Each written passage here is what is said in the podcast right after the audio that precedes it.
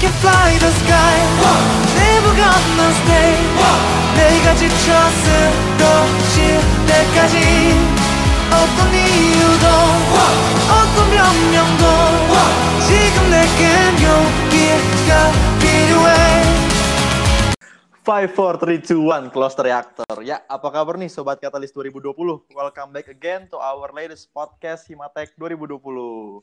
Kembali lagi bersama gue, Raidi, dan juga ada teman gue. Dayo, Ya, jadi gue mau nanya nih gimana nih kabarnya Sobat Katalis nih di rumah? Apakah masih quarantine gitu di rumah aja atau kayaknya udah new normal sih ya, udah kayak pergi-pergi. Kalau lu cabut-cabut apa kagak nih, Day? kalau gue lebih suka mencoba hobi baru sih, Ray. Apa tuh hobinya nih? Kemarin kan berbaring ya, kalau sekarang? Kemarin kan berbaring kan, terus Hmm. besoknya rebahan kan. Terus Sekarang bergeletak sih, Ray. bergeletak juga di lantai. Di, di mall sekalian nih normal. Oke, udah kira-kira podcast Katalis ini apa sih, Day? Oke deh teman-teman, aku jelasin lagi ya. Jadi podcast Katalis itu podcast yang dedicated buat teman-teman sobat Katalis 2020 nih yang baru akan masuk ke dunia perteknik kimiaan yang akan kalian arungi selama tiga tahun ke depan. Nah, kita mau ngebantu kalian nih buat kalian yang masih bingung apa aja sih yang bisa aku explore selama aku nanti teknik kimia. Bisa aja di yang kalian explore tuh di dalam Himatek ataupun di luar Himatek gitu, Rey. Nah, untuk mengadres hal tersebut, kita bakal ngedatengin pembicara-pembicara yang keren-keren banget. Ada yang udah, kemarin aku sebutin, ada yang udah magang di perusahaan internasional, Wih, ada yang udah menang lomba banyak banget, ada yang udah bikin ayam geprek. Nah. betul. Kalau sekarang kita mau ngebahas apa, Ray? Jadi eh, jujur bener banget kata Dayu, tapi kalau hari ini kita akan membahas mengenai uh, opportunities, kesempatan apa-apa aja sih yang bisa Sobat Katalis lakukan di luar sana, yang bisa lo, kesempatan yang bisa lo ambil selain, eh atau di luar Himatek gitu, karena yang namanya kesempatan kan kita bisa belajar di mana aja ya. Nah, without any further ado, kalau mengenai pembicara kita hari ini, apa tuh Day, spoilernya tuh, clue, clue. Oh iya, lu mau nebak lagi, Ray? Gue tebak, apakah anak Himatek lagi nih? Ya, Anda benar. Jadi benar. pembicara kita kali ini anak Himatek.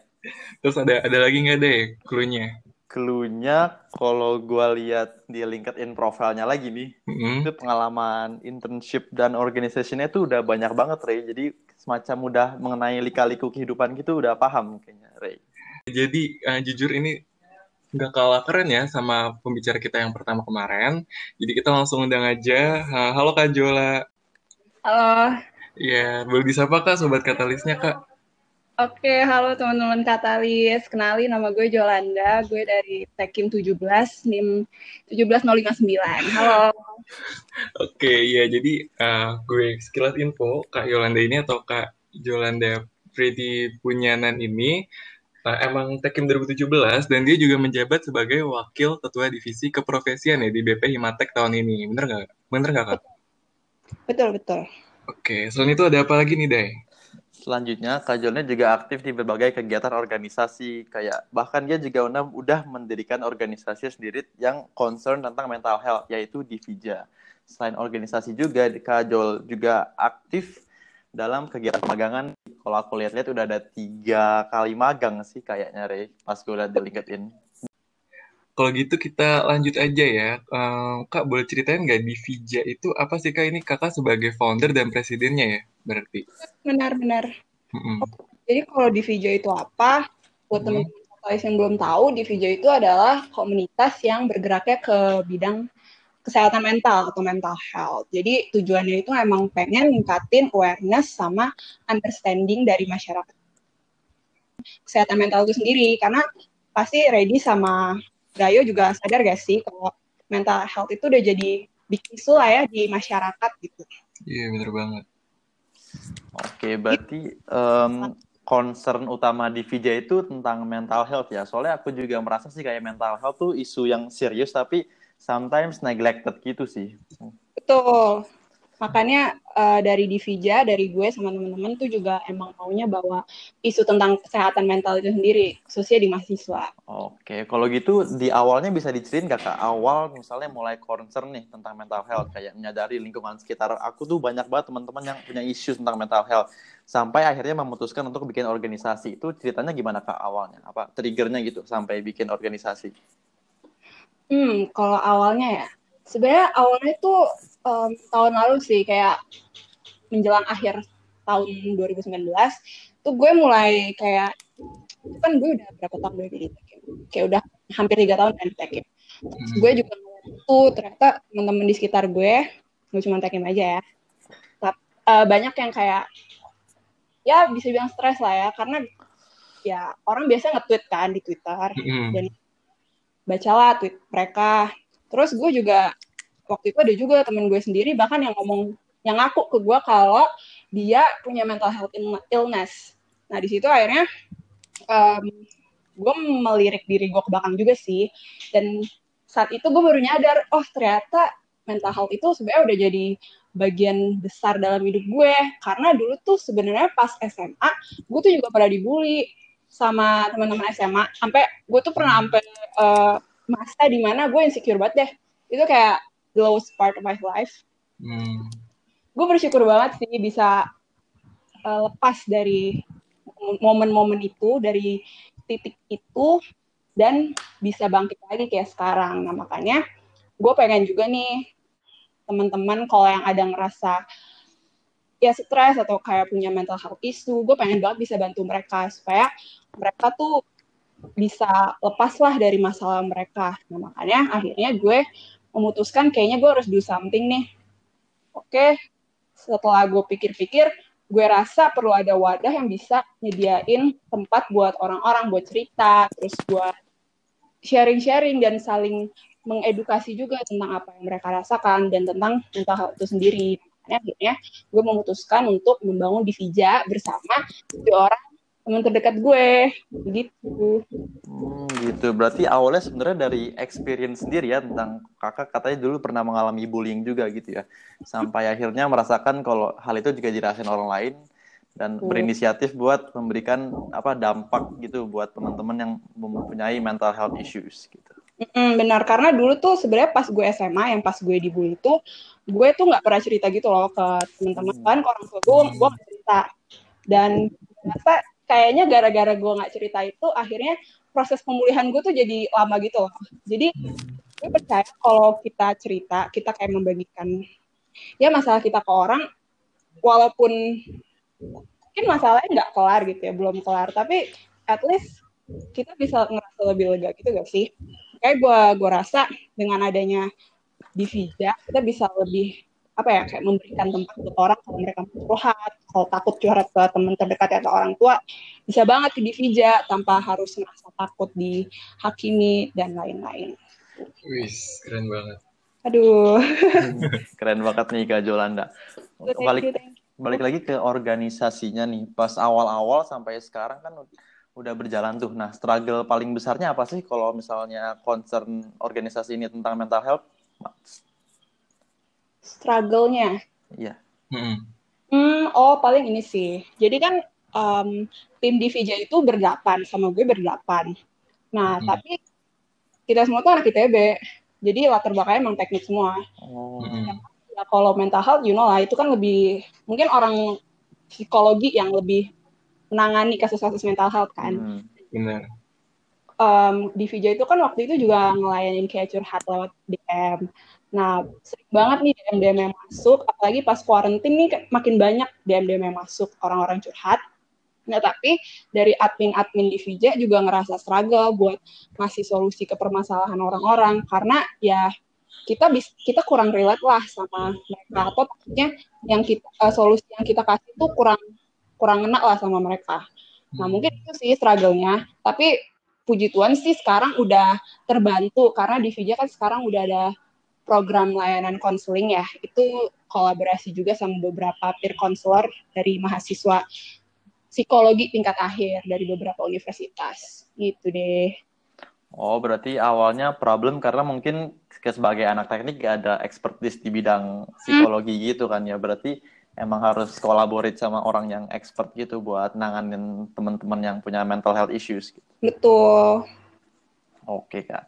Berarti balik lagi nih ke mental health issues. Seberapa rawan sih mental health issues di kalangan seki umur-umur kita lah, ma- mahasiswa khususnya di ITB gitu. Hmm. Kalau seberapa rawan ya? Dayo sama Redi pernah dengar quarter life crisis gak? Pernah, pernah, Pernah. banget. Nah, itu menurut gue itu relate banget sih sama anak-anak khususnya yang di usia kita sekarang ya. Dan gue sendiri aja pas waktu itu kan di VJ juga pernah ngadain kan webinar tentang quarter life crisis dan itu ternyata emang benar-benar relate gitu. Bahkan gue sendiri juga ngalamin. Karena eh, gimana ya? Emang emang lagi masanya gitu kita tuh bingung kita ini kita hidup mau ngapain sih atau kayak abis lulus mau ngapain ya atau enggak juga insecure lihat pencapaian orang udah sampai sini kok gue masih di sini-sini aja. Jadi menurut gue itu sih kayak krisis apa ya eksistensial gitu yang lagi dialami orang-orang mungkin ya sekarang khususnya di tengah pandemi ini. Terus mungkin yang sering gue dengar juga kayak tentang overthinking gitu sih. Hmm. Iya guys, kayak uh, banyak banget orang-orang kalau gue lihat juga di sosial media mereka curhat lah karena overthinking dan segala macam. Padahal kayak menurut gue uh, overthinking bisa banget sih dihindarin asal kita ngeset mindset kita dengan benar aja gitu. Wah, jujur. Bener banget, Kak, tentang apalagi yang overthinking itu kan, apalagi sampai kayak ada meme-nya gitu nggak sih kalau di Twitter? Yang mana, yang mana tuh? Yang yang uh, orang tiduran gitu loh, terus kayak, kok orang bisa gini ya, kan? itu kan overthinking ya? Iya. Oke. Yang kenapa sih gitu ya? Iya. Terus kan berarti kan emang anak seusia kita nih, apalagi terutama mahasiswa, apalagi yang ITB gitu kan, emang rawan banget terhadap mental illness. Terus emang jenis mental illness sendiri kan banyak ya kak, tapi kalau yang paling familiar di mahasiswa itu kan eh, depresi ya gitu kan. Nah kira-kira eh, kakak tahu nggak sih caranya gimana kita mengidentifikasi eh, orang kayak kita gimana ya kayak kita mengetahui tanda-tandanya gitu kalau oh temen gue kayaknya dia ada kecenderungan untuk depresi gitu. Atau bahkan Hmm. ke diri sendiri juga deh kayak Iya, kita nggak tahu untuk kita diri sendiri, sendiri. ternyata depresi gitu. Em, gimana ya? Mungkin mungkin ini kita bisa ngelihat dari tingkah laku dia kali ya. Mungkin kayak tanda-tandanya orang udah mulai menyendiri lah atau enggak kan biasanya mahasiswa gitu kan ber, bergeng lah ya, bersirkel Hmm. circle-circle. Nah, terus dia mulai kelihatan menjauh nih dari circle-nya. Orang-orang yang lihat kan pasti mulai bertanya-tanya kan, lah ini orang kenapa ya? Nah, Mm-mm. mungkin menurut gue sih itu udah udah kayak uh, tanda-tanda gitu ya karena gue sendiri juga ngeliat sih ada juga temen gue yang kayak gitu dan gue mulai bertanya-tanya ini orang kenapa ya nah terus mungkin bakal kelihatan banget sih kalau misalnya dia tuh yang um, menyuarakan isi hatinya lewat sosial media ya gak sih kalau misalnya dia nge-tweet gitu ya di Oh iya Twitter benar. itu pasti bakal kelihatan banget nih kalau ada something wrong with this person. Nah makanya mungkin kalau kita udah mulai ngeliat nih teman-teman kita di sosial media udah mulai curhat macam-macam atau kayak bahkan udah ngungkapin sendiri kalau mereka depresi. Nah ini kita sebagai yang melihat gitu sebagai temennya harus bisa bantu nih. Karena menurut gue orang yang curhat ke sosial media sih sebenarnya mereka maunya mau pengen didengerin. Pengen didengerin cuman mungkin nggak ada teman yang mereka percaya gitu. Nah jadi kita bisa ngasih bantuan lah atau enggak kasih ya kasih kuping kita lah buat dengerin cerita mereka gitu Hmm, bener banget Kak. Berarti kalau misalkan ada orang, ada teman kita yang kayak gitu, kita salah satu sikap yang harus kita ambil selain ya kita menyarankan untuk ke profesional, kita juga denger, deng- dengerin curhat-curhatan mereka gitu ya Kak berarti. benar-benar Oke. Kalau tadi kan cara kita menyikapi gitu ya. Kalau misalkan cara mencegah atau meminimalisir resiko kita sendiri atau teman lingkungan kita untuk terkena mental illness ada nggak Kak kira-kira? mencegah lingkungan kita mencegah orang-orang terkena mental illness gitu ya Iya, untuk diri sendiri dan teman-teman gitu. oh oke mungkin dari diri sendiri dulu kali ya Iya. jadi kalau gue pribadi sih percaya ya kalau sebenarnya kita tuh punya kontrol atas pikiran kita. Itu udah pasti sih. Kontrol atas pikiran kita bagaimana kita berpikir berpendapat dan juga action kita. Nah menurut gue mental health itu kan sebenarnya relate sama kayak sama emosi gak sih? Emosi yang negatif atau emosi yang nggak terkendali. Sedangkan emosi itu sangat berhubungan atau sangat dikendalikan dengan bagaimana kita berpikir. Nah makanya kalau gue pribadi sih biasanya gue emang udah netapin mindset mindset supaya Hmm, kayak stres ya atau kayak ya gitu sih. Pokoknya kayak udahlah jangan merasa terbebani dengan apa yang uh, dihadapi sekarang. Let's say kayak Tekim lagi banyak banyak ujian nih. Nah ya udah gue nggak usah gue nggak usah mikir kayak ah ngebebanin banget sih. Karena kalau gue udah mikir kayak gitu pasti nanti ngefek ke emosi gue nanti gue jadi apa ya ya merasa negatif emotion lah gitu nah makanya itu menurut gue sih emang dari mindset kita harus benar-benar ngeset mindset kita supaya jangan sampai itu membuat kita ngerasa emosi-emosi yang sebenarnya nggak harus nggak harus uh, terjadi gitu. Nah kalau buat orang lain sih mungkin itu juga sih yang uh, yang masalah mindset itu bisa juga sih kalau uh, teman-teman juga terapin kayak misalnya let's say kalian mulai ngerasa nih kok gue mulai ngerasa ada api-api emosi eh, api-api emosi ya nah ini kalian bisa nih mulai ingetin ke diri kalian kalau eh kok gue bisa ngerasa gini ya kenapa ya nah coba tanya aja ke diri kalian sendiri kenapa kalian bisa ngerasa gitu nah terus kalian coba cari alasan dibalik perasaan hmm. tersebut nah ternyata hmm. tuh alasannya berasal dari pikiran kita sih jadi kayak misalnya um, balik lagi deh ke tekim gitu. Lagi misalnya tekim lagi ujian banyak banget. Terus kita mulai ngerasa kesel. Ah kenapa sih tekim ujiannya banyak banget gitu? Nah kita bertanya ke diri kita kenapa kita bisa mikir gitu ya? Kenapa kita bisa ngerasa kesel ya? Nah ternyata pas kita balik lagi kita ternyata punya mindset kalau ternyata ujian-ujian tekim itu memberatkan.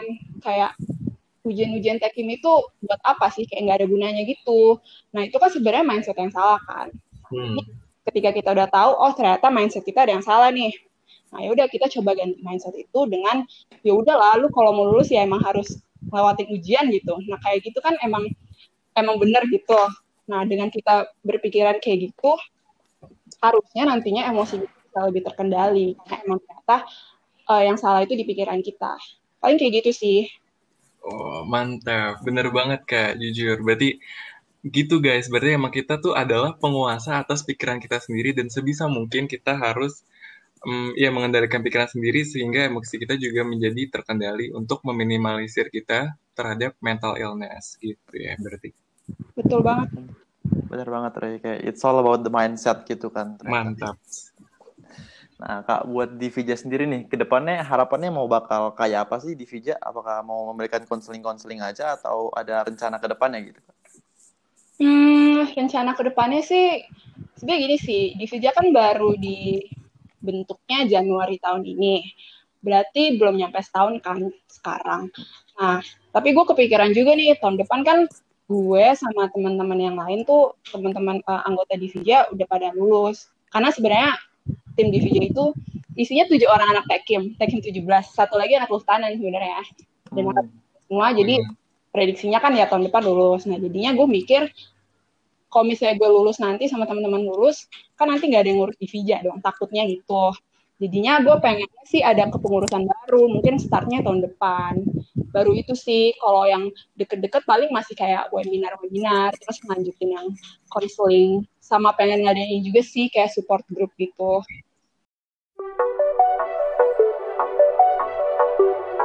Nah guys, jadi selain Kak Yolanda ini telah membangun Divija ya sebagai suatu organisasi yang concern terhadap mental illness atau mental health, Kak Yolanda ini kan juga uh, mengikuti beberapa kali magang ya di perusahaan. Nah, kira-kira nih Kak sama juga sih motivasi awalnya apa sih Kak yang melatar belakangnya, oh gue harus magang nih gitu.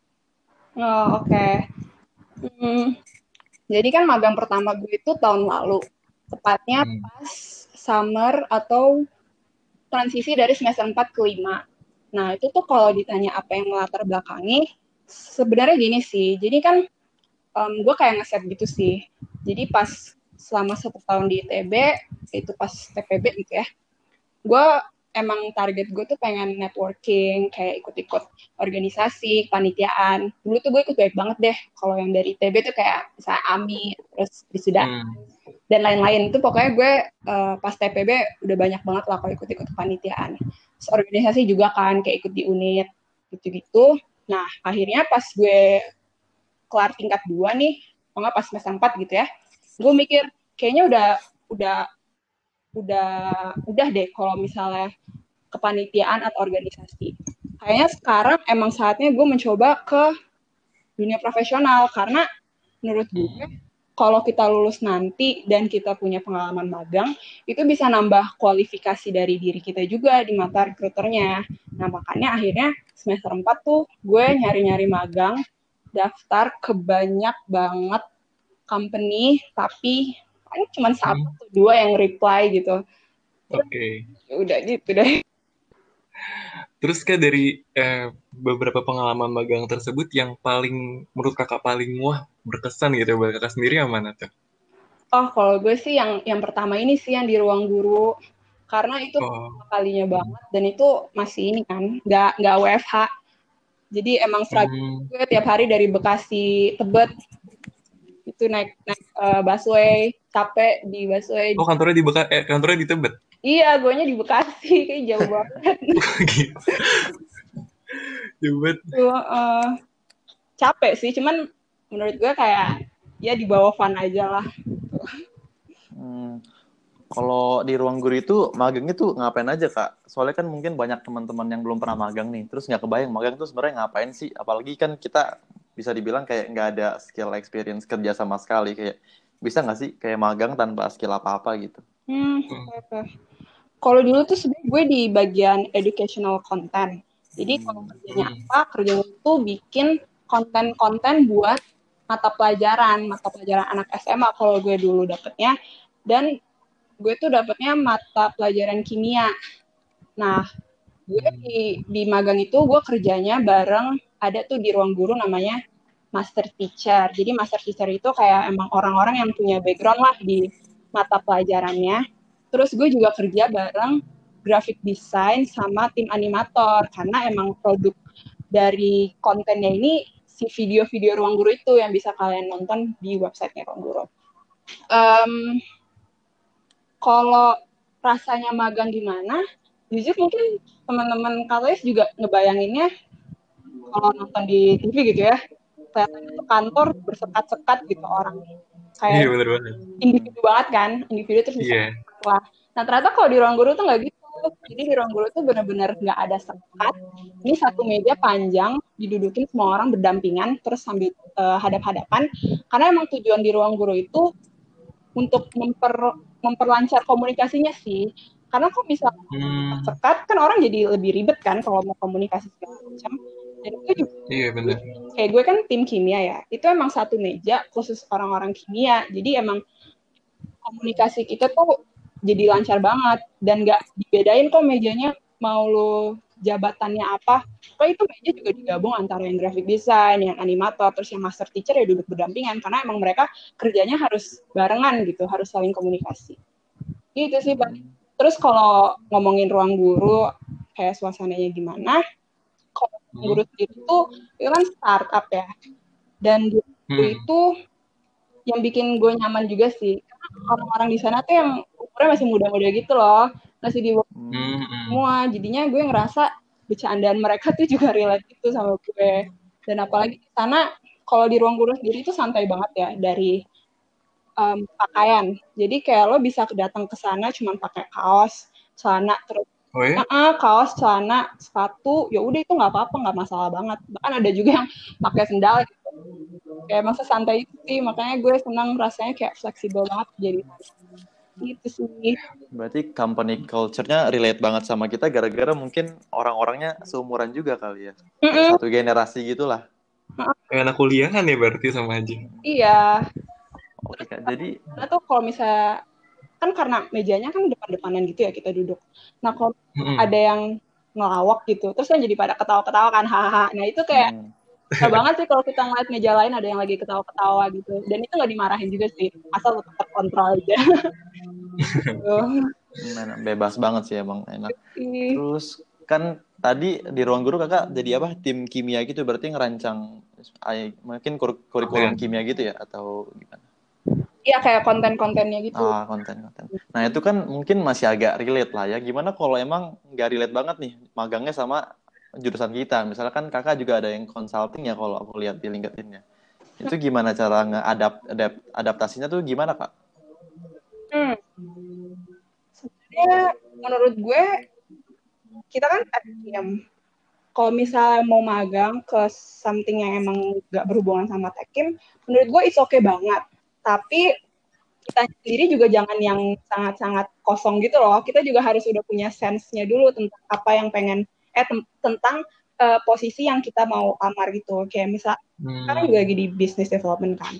Itu emang hmm. kalau lihat dari background tech ya ya nggak ada relate-nya sama sekali gitu. Tapi yeah. gue mencoba untuk punya sense-nya dulu, gue memahami dulu, oh ini tuh kerjanya apa, gue harus kira-kira gue harus ngerti apa, sama gue harus punya skill apa supaya mendukung pekerjaan gue ini. Jadi kayak hmm. jangan jangan minder sih kalau kalian tech team tapi mau ngambil bisnis atau consulting itu it's oke okay banget. Yang penting kalian punya skillnya aja yang dibutuhin. Hmm. Tuh guys, berarti it's okay, it's completely okay untuk kita anak-anak tech team atau mungkin ada anak jurusan lain denger ini terus ternyata kita magangnya di um, emang yang beda gitu loh bidangnya. Nah tapi kayak emang manfaat apa sih yang kakak rasain dari magang gitu? Yang bikin beda dari tadi kan kakak ikut kepanitiaan segala macam. Nah yang bikin beda nih apa manfaat dari magang? Kalau menurut gue sih yang paling kerasa banget itu ini sih kayak uh, lingkungan kerjanya karena nanti kan kita setelah lulus ya kerja mm-hmm. mau di um, apa sih namanya korporat lah mau di startup lah nah dengan magang gue tuh bisa kayak ngelihat gitu loh oh gimana sih rasanya kerja oh gimana sih kayak sistem manajerial di perusahaan itu kayak gimana kayak apa aja sih yang manajer manajer atau orang-orang yang punya posisi di atas tuh ekspektasikan ke kita sebagai pekerja. Nah menurut gue itu paling kerasa banget sih. Karena dulu pas di ruang guru aja, ya gue sempat mikir sih kayak, waduh sampai segininya banget ya sistem. Kayak orang mau mau apa sih waktu itu gue tuh mau izin nggak masuk aja tuh kayak ribet banget gitu harus minta tanda tangan hmm. atasan sini situ dan ternyata emang harus gitu loh mungkin kita mikirnya sebagai mahasiswa ih ribet banget ya harus gini-gini tapi emang ketentuannya harus gitu dan kita harus menghormati sistemnya Berarti emang pengalaman kerja profesional yang dirasain banget ya, yang nggak didapat selama organisasi di kuliah gitu. Mm-mm, karena kalau organisasi kan ya kita kerjanya sama orang-orang seumuran gitu ya. Kalau udah kerja nanti kita kerja sama orang yang lebih senior gitu ya, pasti mereka punya ekspektasi-ekspektasi buat kita. Dan kalau kita nggak bisa deliver ke mereka, ya bakal ngaruh ke performance kita kan. Terus kak, ada nggak sih uh, tips and tricks nih buat kita-kita yang uh, atau sobat katalis yang baru mau mulai magang untuk pertama kali gitu kayak ya yeah, tips trip strategi tips and tricks gitu hmm, apa ya um, ah ini sih ini sih gue ngomong ke beberapa anak 2018 juga ya yang kayak nanya ke gue. Kan beberapa orang ada yang kayak nanya ke gue gitu. Kak ini guru ketentuannya final year gitu. Harus final year student yang daftar. Tapi apakah gue yang masih kayak tingkat tiga ya berarti anak 2018 sekarang boleh daftar. Hmm. Nah menurut gue kayak it's okay banget sih buat kayak to try aja lah. Kayak there's nothing to lose kok kalau misalnya lo daftar. Siapa tahu keterima gitu kan. Jadi hmm. ini buat teman-teman juga teman-teman katalis kalau misalnya mau nyoba magang jangan takut sumpah karena ya itu tadi kita tuh nggak bakal tahu pertimbangan dari rekruter tuh apa kayak gue yang pas di yang sekarang ini di bisnis development gue mm-hmm. di terwawaw gitu sih gue bisa keterima kan gue kan nggak ada bisnisnya yeah. gitu tapi ternyata ya mungkin ada pertimbangan tersendiri dari rekruternya buat uh, nge-hire kita. Jadi kayak nggak apa-apa teman-teman jangan takut buat daftar gitu. Jangan jangan udah insecure duluan. Tapi ya udah coba aja.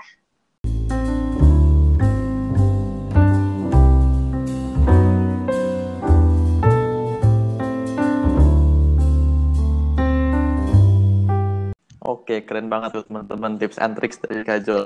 Nah, buat ini sedikit info aja nih buat sobat Katalis, gimana sih Kak step-step orang mau intern? Apakah daftarnya gimana? Besok apakah ada interview? Interviewnya kayak gimana gitu Kak? Boleh dijelasin? Hmm, boleh. Kalau yang di ruang guru ya, ini sebenarnya in, uh, intern secara secara umum juga sih. Jadi kan ya biasanya lu daftar, seleksi hmm. sih biasanya. Jadi lu daftar dulu di websitenya atau kayak di ya mungkin kalau ada form buat pendaftaran ya lu isi terus penuhin lah segala yang diminta. Nah, nah hmm. mereka bakal ngabarin lu kalau misalnya lu lolos seleksi dan biasanya itu tuh ada yang langsung ke kayak Mm. kayak ruang guru. Kalau ruang guru waktu itu gue dari seleksi berkas langsung dipanggil buat interview. Habis interview dikasih pengumuman lu boleh masuk, eh, boleh ya boleh magang. Yaudah nanti lu disuruh tanda tangan kontrak dan segala macam. Nah tapi mungkin yang beda pas gue di sekarang ini yang di business development karena dari seleksi CV, CV dan segala macam, habis itu ada ininya apa sih case-nya gitu. Jadi Mm. seleksi case lah. case gitu. Ah, jadi gue dikasih kasus, terus nanti gue disuruh jawab dalam bentuk video. Nah itu Mm. bisa jadi itu yang berbeda ya di antara eh, proses rekrutmen lainnya. Nah habis dari situ baru ke interview, dari interview baru deh pengumuman lolos atau enggaknya. Kalau menurut gue itu sih yang paling umum. Jadi mungkin kalau untuk jurusan-jurusan, eh untuk posisi-posisi yang kayak bisnis-bisnis gitu, ada requirement buat yang case tadi itu. Berarti template-nya biasanya kita tinggal nyari info pendaftaran gitu, terus ngedaftar, terus lengkapin requirements-nya, lanjut kalau diundang ke sesi interview, baru kalau ada business case, business case, kalau enggak langsung diterima gitu ya, Kak? Mm-mm, benar. Nah, kalau infonya biasanya teman-teman suka bingung gitu sih, Kak, kayak dapat info itu dari mana sih sebenarnya? Info magang ya. Iya. Iya. Kalau gue sih banyak dari LinkedIn sih guys. Kan Oh, itu guys, LinkedIn guys. job sih kan. Nah mungkin nih teman-teman katalis juga nih kalau misalnya yang belum bikin LinkedIn, coba deh bikin LinkedIn. Karena di sana banyak banget info-info magang yang bisa kalian apply. Terus selain dari LinkedIn, mungkin bisa juga dari Instagram. Kayak coba kalian follow-follow tuh yang kayak akun-akun magang. Kayak apa sih? At magang ID, terus ada kayak at infolocker, nah gitu. Yang kayak gitu-gitu. Nah itu tuh banyak banget ngasih info-info magang apa aja sih yang lagi buka. Hmm. Terus Gimana lagi ya? Paling ini Kalau dari Himatek sendiri ada juga nggak sih info locker? Ada dong. Oh iya, ada tuh teman-teman. Kebetulan gue kan juga di keprofesian ya. Jadi Iya. teman mungkin boleh juga gak sih kalau teman-teman katalis mau ini ngecek? Gue gak tahu juga sih. Tapi kalau mau ngecek boleh sih harusnya. Boleh gak ya? Hmm. Bingung. Boleh deh, boleh. Boleh, boleh. boleh, boleh. Ya di Himatek ada di bit.ly slash info locker Himatek. Nah di situ kalian bisa cek juga ada beberapa magang yang masih buka dan bisa kalian apply. Itu deh. Mantap banget. Jadi itu guys lengkap banget ya kayak magang mulai dari gimana sih magang, terus abis itu caranya, terus manfaat magang, terus tips and tricks semuanya udah dijelasin sama Kak, Kak Jol. Eh, terus ada nggak pesan-pesan nih buat sobat katalis boleh terkait magang dan mental health, boleh juga terkait yang hal lainnya. Oke, hmm, kalau terkait mental health ya, paling kayak tadi gue bilang sih, teman-teman coba kalau mulai ngerasa emosi negatif, coba lihat belakang lagi, coba kalian selidiki lagi, apa mungkin ada yang salah ya dari cara kalian berpikir atau cara kalian, ya cara kalian melihat keadaan gitu, mungkin ada yang salah dari situ. Nah, coba kalau kalian udah ketemu, coba kalian perbaiki dari pikirannya, dan ingat juga ini penting banget sih, kalau ada hal-hal yang bisa kita kontrol, contohnya kayak pikiran kita, cara kita berperilaku, bertindak, dan ada juga hal-hal yang emang nggak bisa kita kontrol gitu, kayak Mm-mm. pendapat orang lain atau enggak, ya apa pun yang ada di eh, di luar diri kita itu kan emang nggak bisa kita kontrol kan. Jadi emang nggak ada nggak ada gunanya banget kalian ngomel-ngomel kalau kayak ih kuliah berat banget, ih dosen ngasih tugas banyak banget. Ya udah kalau kalian stres di situ itu nggak bakal merubah keadaan karena emang itu di luar kontrol kita gitu. Jadi coba fokus sama hal yang bisa kita kontrol supaya emosi kita juga bisa terkendali. Itu kalau yang masalah mental health ya. Kalau yang mungkin kalau em, tentang perkuliahan gitu ya. Ini kan teman-teman Hmm. katalis masih ada waktu tiga tahun lagi ya di ITB. Nah, jangan disia-siain buat belajar doang nih guys, tapi cobalah kalian ikut-ikut organisasi, atau enggak di ikut-ikut organisasi atau kepanitiaan di luar Himatek itu kan juga banyak banget kan. Atau kalian mau coba yang di luar ITB juga lebih keren lagi. Dan boleh juga nih teman-teman kalau mau nyoba magang, karena kan di Tekim emang ada capek, cuman kan itu sekali doang. Mungkin kalian pengen ngerasain magang di startup atau enggak di posisi lain yang emang gak berhubungan sama Tekim, nah bisa banget kalian coba, mumpung masih ada waktu tiga tahun lagi. Gitu deh. Oke, nah itu dia tadi guys eh, perbincangan kita sama Kak Jolanda. Lengkap banget ya mulai dari organisasi, terus bagaimana cara kita memanage mental kita, kesehatan mental kita, terutama dalam dunia perkuliahan. Terus ada juga ternyata kesempatan untuk kita mengembangkan diri melalui magang di perusahaan lain gitu. Nah tapi eh, kita sampai di sini dulu aja ya Kak Jol. Hmm, Iya, makasih banget udah meluangkan waktunya, Kak. udah mm-mm, udah sharing-sharing nih, terutama ilmunya bakal bermanfaat banget nih, terutama buat sobat-sobat katalis. Oke, nah jangan lupa guys, kita ini bukan podcast terakhir, akan ada podcast-podcast berikutnya. Nggak tahu sampai berapa, yang pasti ikutin terus aja, stay tune. Caranya bisa dengan follow Instagramnya Katalis di @katalisimacakitb. Boleh juga nih follow Instagramnya Dayu apa deh? Ilham underscore Zafran. Kalau Kak Jolanda apa Kak? at Jolanda Punyanan. Oke, kalau gue di @raidimnur. Nah, itu dia tadi, cukup sampai di sini. Raidi pamit undur diri. Ilham pamit undur diri. 5, 4, 3, 2, 1, close the reactor. Mungkin kau ku relakan Takkan ku lupakan Satu